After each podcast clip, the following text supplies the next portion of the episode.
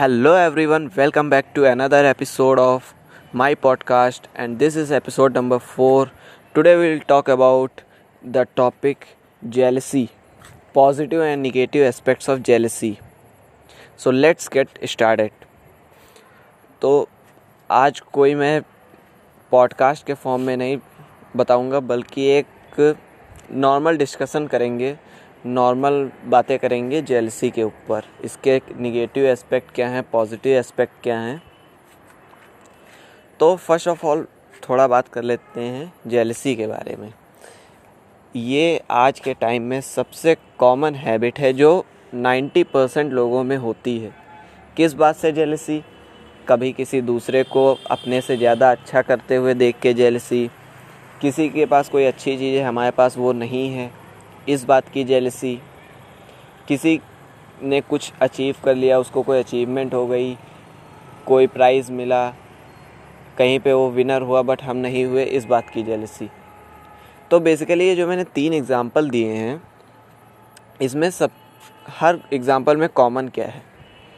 Common है comparison हमने किसी दूसरे से खुद को कंपेयर किया। अगर हम उनसे बेटर निकल के आ रहे हैं तब तो कोई प्रॉब्लम नहीं, ठीक है। बट अगर हम उनसे कम निकल के आते हैं तो हमें जेल जेलसी होती है उनके लिए। जेलसी से क्या निगेटिव एस्पेक्ट हैं इसके? क्या पॉजिटिव एस्पेक्ट हैं? ये हम अभी बात करेंगे। तो हर चीज़ के दो टाइप होते हैं। या तो उसका पॉजिटिव इफ़ेक्ट होगा और निगेटिव भी इफ़ेक्ट होगा। तो सबसे पहले बात कर लेते हैं निगेटिव इफ़ेक्ट के बारे में। निगेटिव इफ़ेक्ट क्या है?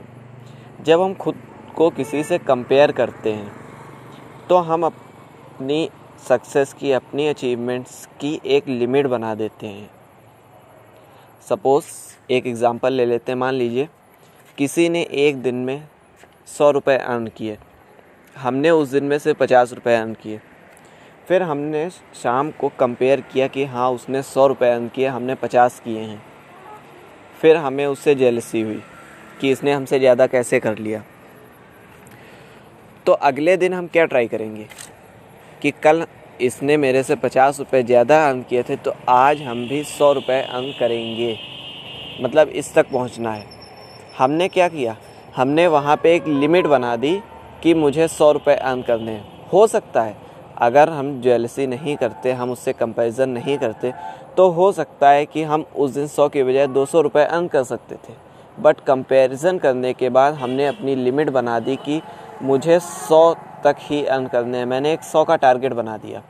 जब आप अपना टारगेट कम बनाएँगे तो आप उससे ज़्यादा, चाहे जितनी मेहनत कर लें, उससे ज़्यादा आप नहीं जा सकते। तो ये हो गया पहला पॉइंट निगेटिविटी का। दूसरा पॉइंट इसमें ये आता है कि जब हम किसी से जेलस होते हैं तो हम अपनी क्वालिटीज़ पे, हमारे अंदर जो ड्रॉबैक्स हैं, उनको छोड़कर हम दूसरे पे ज़्यादा ध्यान देते हैं। मतलब अपनी ड्रॉबैक्स को इग्नोर करके दूसरे की ड्रॉबैक्स पे ध्यान देते हैं, जिससे क्या होता है कि वो सामने वाला बंदा तो अपनी लाइफ में सक्सेस अचीव कर लेता है, क्योंकि उस दूसरों से, उसके हेटर से उसको उसके ड्रॉबैक पता चल रहे हैं, और वो उन पर काम करके उनकी प्रैक्टिस करके उन्हें ठीक कर रहा है। लेकिन हमें हमारे ड्रॉबैक्स बताने वाला कोई नहीं है, क्योंकि हम इतना ज़्यादा बिज़ी हो जाते हैं दूसरे के ड्रॉबैक्स ढूँढने में कि हमें खुद के लिए टाइम ही नहीं रहता अपने बारे में जानने का। ये हो गया दूसरा एस्पेक्ट अब अगर बात करें पॉजिटिविटी की तो जो इंसान पॉजिटिव है अपनी लाइफ में, वो इसे जेलसी को पॉजिटिव वे में कैसे ट्रीट करता है? उसने कंपेयर किया कि मैंने पचास अर्न किए, इसने सौ अर्न किए। अब वो ये पॉजिटिविटी में ये टारगेट नहीं बनाएगा कि मुझे कल सौ अर्न करने इसके इक्वल पहुँचना है। वो ये सोचेगा कि अगर मैंने आज पचास किए हैं, इसने सौ किए हैं तो इसने ऐसी कौन सी चीज़ यूज़ की, इसके में ऐसी कौन सी क्वालिटी है जो मेरे में नहीं है, जिसकी वजह से मुझसे ज़्यादा अर्न कर रहा है, मुझसे ज़्यादा सक्सेस हो रहा है। तो वो उस बंदे पे ध्यान नहीं देगा, वो अपने ऊपर ध्यान देगा, अपने ड्रॉबैक्स पे ध्यान देगा कि हमारे अंदर कौन सी कमी है जिसकी वजह से हम इससे पीछे हैं। तो ये हो गया पॉजिटिव वे पहले निगेटिव वे में क्या था?